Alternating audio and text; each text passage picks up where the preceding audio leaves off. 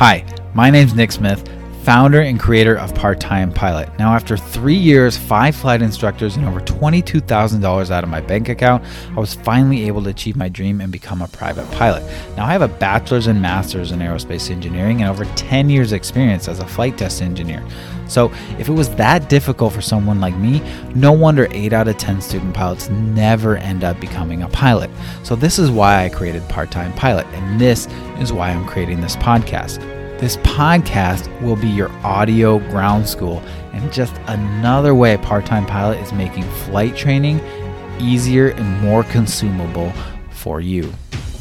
So, with over 300 students and counting that have used our content to pass the FAA private pilot exams, I hope that you can use this podcast to become the next student to do so. So, thank you, and I hope you enjoy listening to the Part Time Pilot Audio Ground School podcast.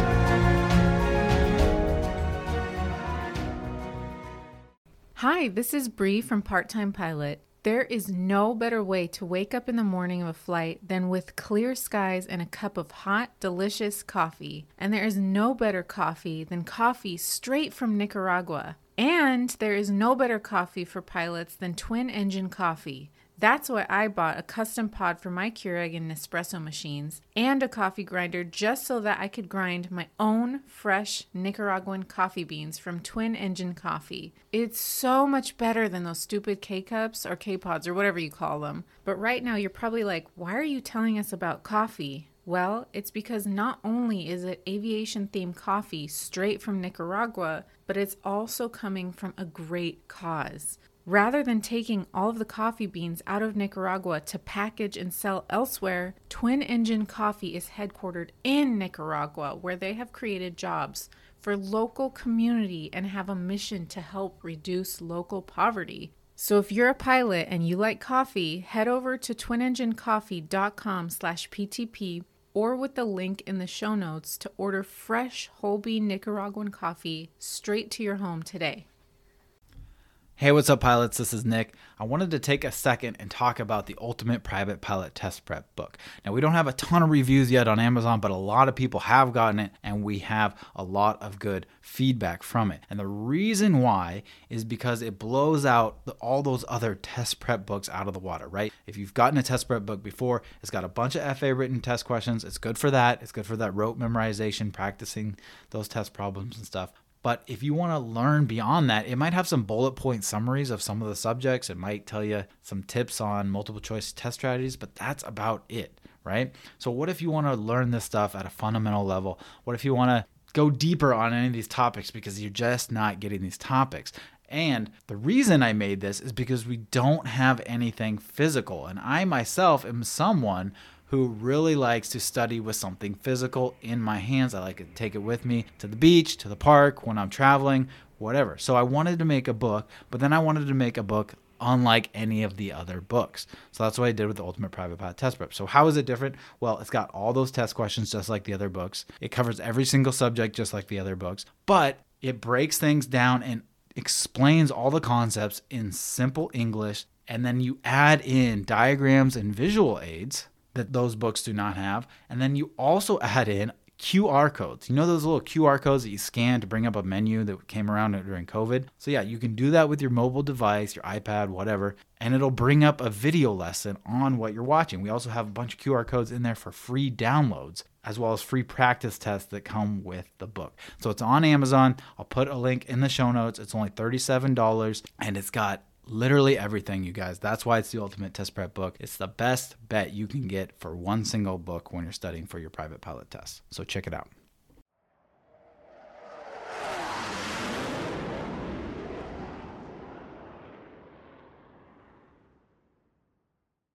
Hello, welcome.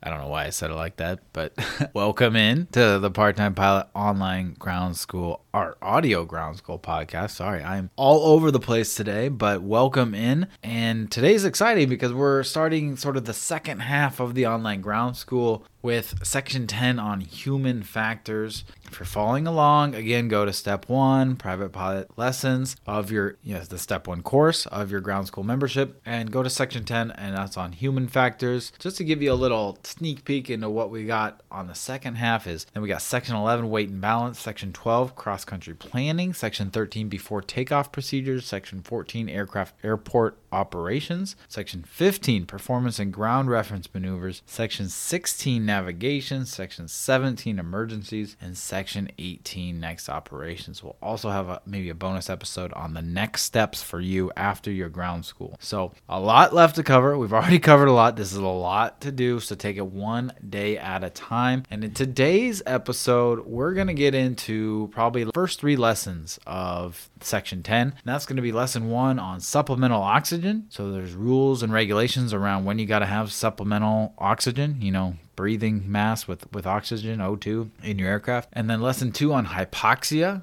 What the heck is that? And then lesson three, hyperventilation. Some sort of medical conditions and phenomena that pilots can be subjected to that are a really, really big deal. So we're going to talk about that, and that's why they're required for us to learn about it because it's really important stuff. All right, so without further ado, let's go to lesson one on supplemental oxygen.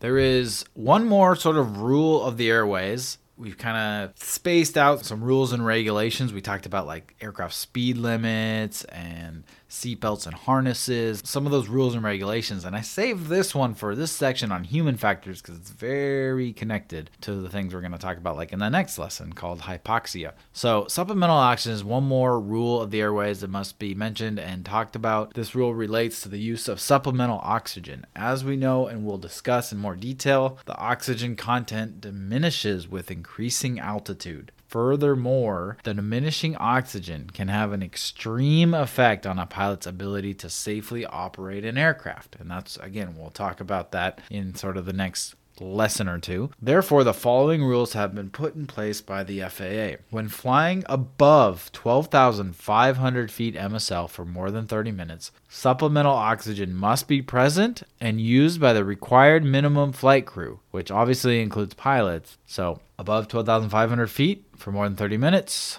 Supplemental oxygen must be present and used by the minimum required flight crew. The next one, when flying above 14,000 feet MSL, so now we're up to 14,000 feet MSL, supplemental oxygen must be present and used by the required minimum flight crew for the entire duration of flight at these altitudes. So if you're between 12,500 feet MSL and 14,000 feet MSL for more than 30 minutes, then you got to use supplemental oxygen if you're the pilot or the flight crew. If you're above 14,000 feet, though, you have to use the entire time, so you can't wait for 30 minutes. So what this means is like if you if you just go over you know some clouds for 12,500 feet and you know you're only going to be up there for 10 or 15 minutes or so, you are not required until you've been there for more than 30 minutes to start using that supplemental oxygen. However, I would recommend having supplemental oxygen if you're flying at those altitudes because as we'll get to in hypoxia and carbon monoxide poisoning lessons, we'll talk about how the effects of lack of oxygen can start at way lower altitudes. So if it were me, I have personal minimums that are lower than the FAA's minimums of 12,500 feet for 30 minutes. So, but anyways, I digress. All right, so we're at 12,500 feet for more than 30 minutes. You got to have, you and the crew have to have supplemental oxygen.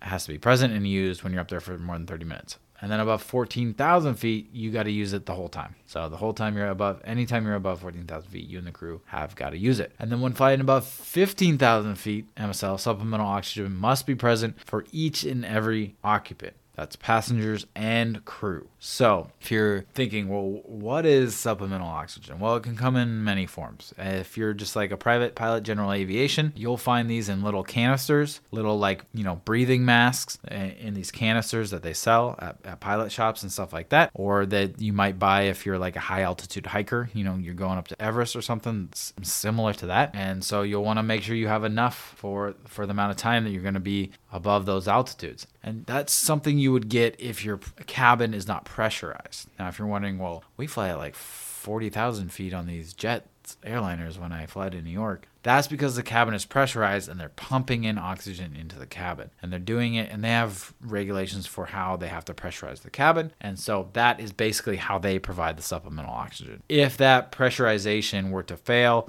or anything else, that's when those oxygen masks drop down and then they have that secondary use of oxygen that you put the mask over yourself. So that's how they do it on like commercial flights. They pump in the oxygen into the entire cabin because the cabin is pressurized. If you were to do that in your general aviation aircraft, the oxygen was would just go straight out out of the window, out of the little nooks and crannies because it's not a pressurized vessel, right? So that's why you bring the mask and a separate can of oxygen if you're general aviation pilots. So that's what supplemental oxygen is, and that is where and when you got to use it. So I have a nifty little diagram that shows an aircraft at different altitudes. You know the different altitudes that we talked about, and when they are they require the use of supplemental oxygen. So go and check that out if you're in the online ground school. And that is it for supplemental oxygen. Let's move on to the next lesson on hypoxia. As the pilot in command, it is critical to make sure that you are in a fit state to fly. This includes many factors that we're going to discuss here in the human factors section, but it is largely up to you. Never take any risks when flying. If you feel off for any reason, do not fly. There's another thing that we'll get into some tools that you can use to sort of assess yourself and make sure that you are not putting yourself in a dangerous condition to fly. And I kind of also add another rule to that. I call it the rule of three. Basically, if any, and it, it can be the smallest thing, but if there are three sort of things that don't feel right to me, before a flight, then I cancel the flight. Let's say that I don't feel good. Let's say I have a little bit of a stuffed up nose. Okay, there's thing one. Thing two is there was something wrong with the aircraft that needed fixing on my pre flight. There's things two. And then thing three would be like the weather is unexpected. There's a thunderstorm nearby that wasn't expected. That would be thing three. And I'll be like, all right, flying gods, not today. I'm not, I'm not going to do it today. So that's another kind of thing. But we'll get into a more, you know, scientific self assessment that the FAA prescribes to in a little bit. But just wanted to mention that, hey, before before we start talking about these medical conditions, it's really largely up to you. The FAA is going to teach you about this stuff, and they have requirements on like supplemental oxygen, but a lot of the stuff they don't have requirements for. So it's really up to you to keep yourself safe and make sure that if you feel off for any reason, that you don't put yourself in danger. So, what is hypoxia? Hypoxia is the lack of sufficient oxygen in the blood, tissues, and or cells in order to maintain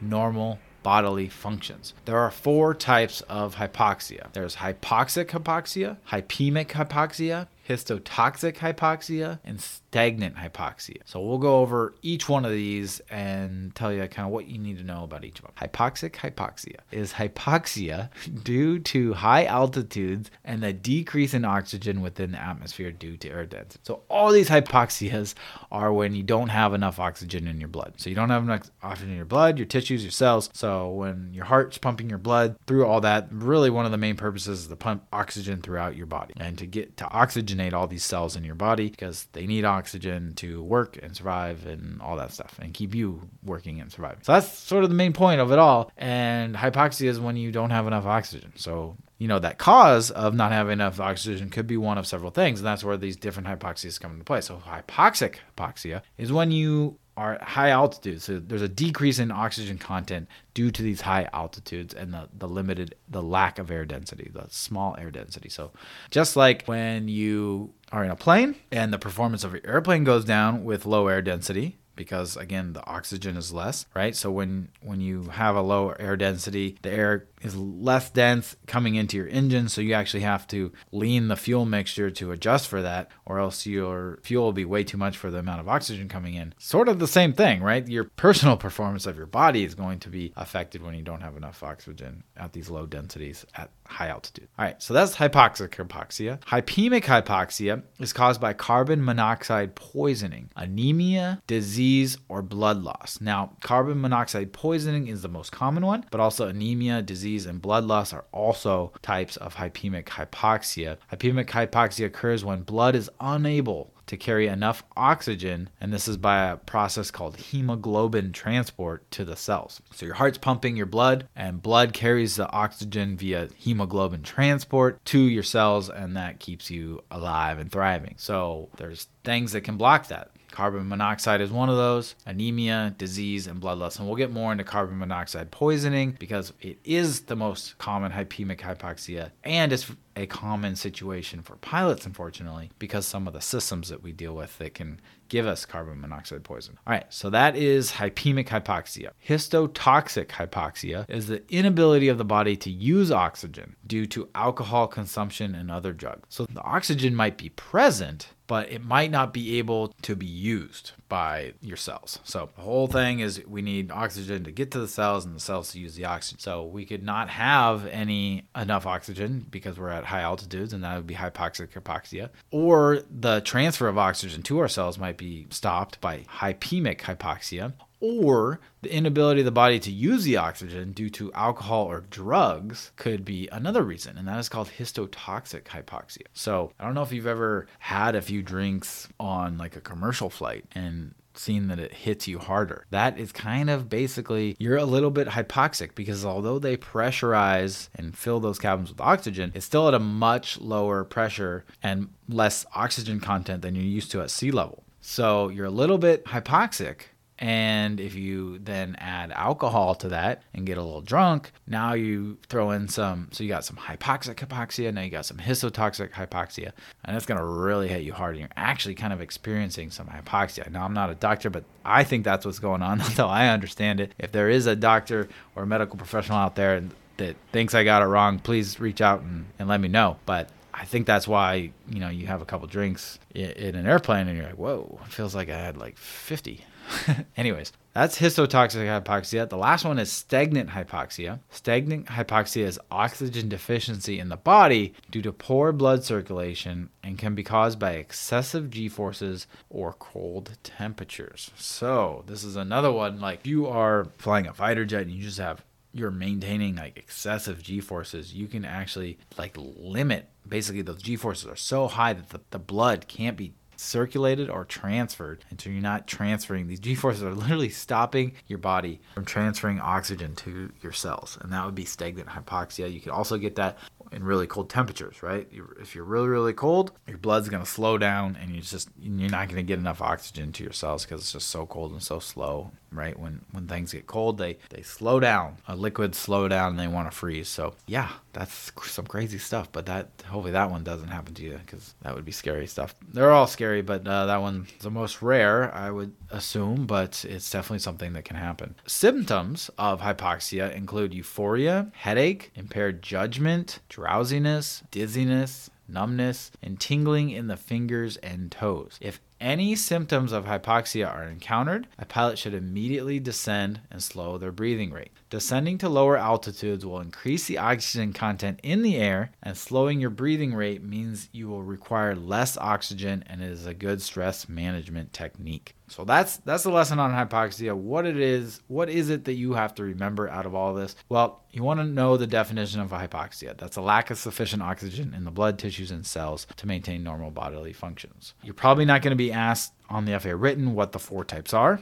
but you might be asked about one or two of them, probably hypoxic hypoxia or maybe histotoxic hypoxia. I think I've seen. I don't think I've seen stagnant or hypemic hypoxia, but I would think for the check ride oral, it's good to know all four and what they are caused by. So that's hypoxic hypoxia, you know, high altitude, low air density, hypemic hypoxia, that, you know, limiting blood carrying oxygen to the cells. That's carbon monoxide, anemia, disease, or blood loss. Then you got histotoxic hypoxia. It's making the body unable to use the oxygen due to alcohol or drugs, and then the stagnant hypoxia caused by, you know, poor blood circulation which is caused by like G forces or cold temperatures. And then maybe remember some of the symptoms. You can kind of think of it's very similar to like being too drunk, right? Uh, it's euphoria, headache, impaired judgment, drowsiness, dizziness, numbness, tingling in, in the fingers and toes. So you basically just you start to lose all control and you can even pass out that's what I remember. I remember some of the symptoms, I remember the four types, and I remember what it is exactly that hypoxia does.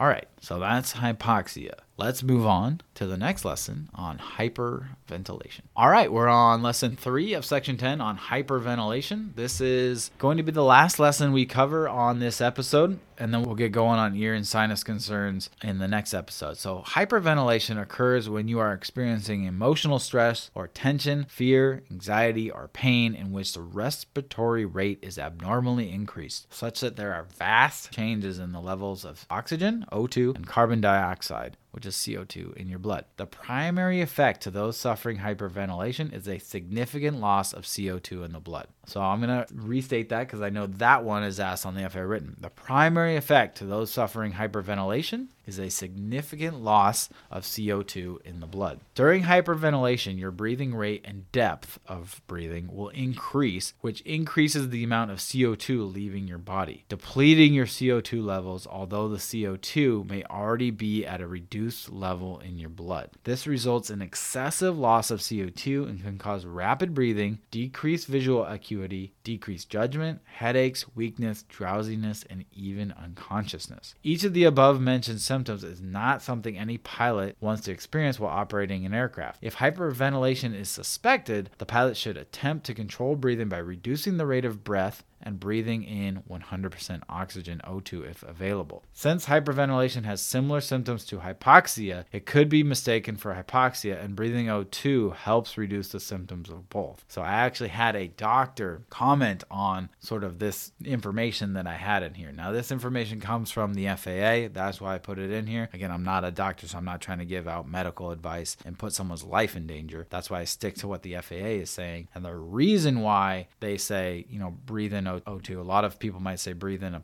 a, paper bag. That's another thing that might work. But the FAA subscribes to because if you're just a pilot by yourself, you have no medical experience or whatever, you can't really diagnose yourself. And because the symptoms of hypoxia and hyperventilation are so similar, right? And decreased judgment, visual acuity, headaches, weakness, drowsiness, you know, they can be very similar. So if you don't know what it is you're experiencing, O2 kind of helps with both of those. So that's why they sort of prescribe that. But the real key for hyperventilation, if you know it's hyperventilation, is reduce the rate of breath and try and get CO2. So that's why a bag, breathing into a bag, is also a useful way to replenish the CO2 in your body. But really just calming down and making sure you're not just doing that.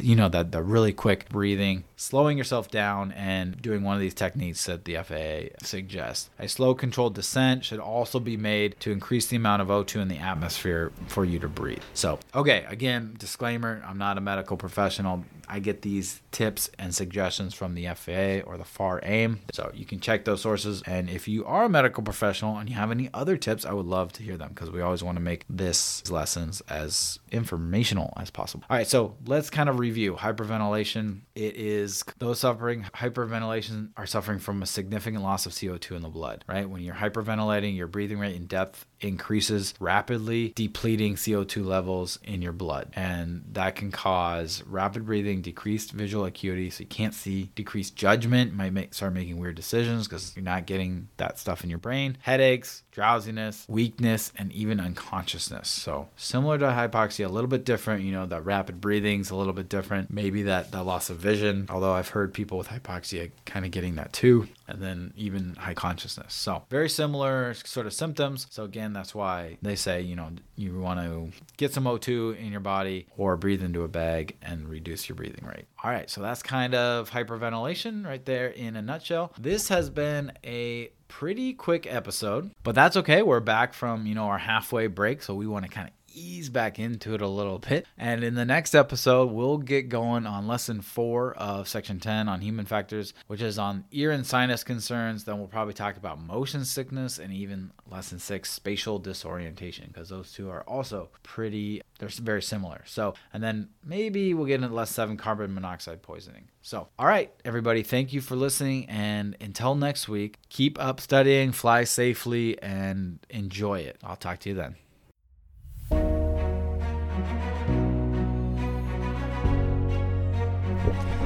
Hey guys, it's Nick. I want to take a second to speak directly to the student pilots out there. You might be a student pilot that is, you know, wondering what to do next, how to get started, or maybe you're looking for the right ground training or flight training, or maybe you've already started ground training or flight training and you're stuck, you're in a rut, and you're looking for a change, something to help get you out of that hurdle. From my own experience in flight training, after three years, five instructors, and $22,000 and wanting to quit multiple, multiple times. And then now, after seeing hundreds and hundreds of student pilots through Part Time Pilot, I've realized that the number one thing that makes student pilots fail is that they do not have a good fundamental understanding of the ground training when they get to the more advanced flight lessons. Now, who here has seen Top Gun Maverick? Do you remember in the movie when he says, Don't think, just do? Now, when I heard this, I was like, oh my goodness, this is brilliant because this is exactly what you have to be as a pilot. Now, of course, it's not that we're not thinking, but it's that we understand things like weather, aerodynamics, what our instruments are telling us, what ATC is telling us. We have such a good core fundamental understanding of these things that we don't have to think about them. And when we don't have to think about them, we can instinctively feel and fly the aircraft, look out for dangers, and avoid emergency situations if we do have to think about these things, it's going to put us behind mentally and we're going to be behind the aircraft. And when you're behind the aircraft mentally, bad things happen. And this happens when you don't have a good understanding of the ground school content. So now the first 10 to 15 hours of your flight training can go smooth, even if you don't have a good understanding of ground training, right? You can go up for a discovery flight, have a blast. You can go up, learn how to take off, learn how to land. You may be even able to solo for the first time fly a plane for the first time, everything's great and dandy. But once you get into, you know, bad weather flying or flying at heavy, heavily trafficked airports or speaking with ATC for Bravo clearance or cross country flight planning and flying solo on a cross country flight, things get a little more advanced. And when this happens and you don't have a good understanding of the ground school concepts, you're going to hit a wall. You're going to start to get behind the aircraft. And when this happens, if you have a good flight instructor, they're going to stop you and they're going to say, okay, we need to do one on one ground lessons. And now you're going to be paying your flight instructor to not even fly with you, but instead $50, $60, 70 dollars an hour to just teach you the ground school content that you should already know. And and the worst part is is you're not flying with them. So the flight training that you gained, the currency, the proficiency that you gained is going to be lost and you're going to have to redo those lessons. what happens to most student pilots is they continuously hit these mental blocks where they get behind the aircraft, they start making mistakes, and then they catch up with the ground knowledge only to have that happen again. And they start to get in this vicious cycle of having to redo trainings and repay for trainings until it gets to the point where them or their family they finally say you know what? This has to stop. We can no longer afford the training costs uh, without any progress you know and they end up quitting. Now so how do we avoid that well, here comes part time pilot. Again, I said I went through my own experience of this and I realized that most flight training and ground training is not tailored to the modern day student pilot.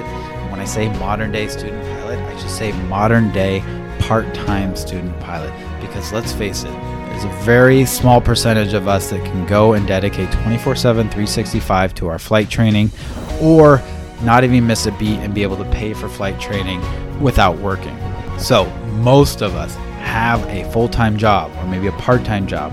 We have kids, we have family, we have school, we have all these other responsibilities on top of flight training. And most of these flight trainings and ground trainings are not tailored towards you. And so, how is it the part time pilot tailors to the modern day student pilot?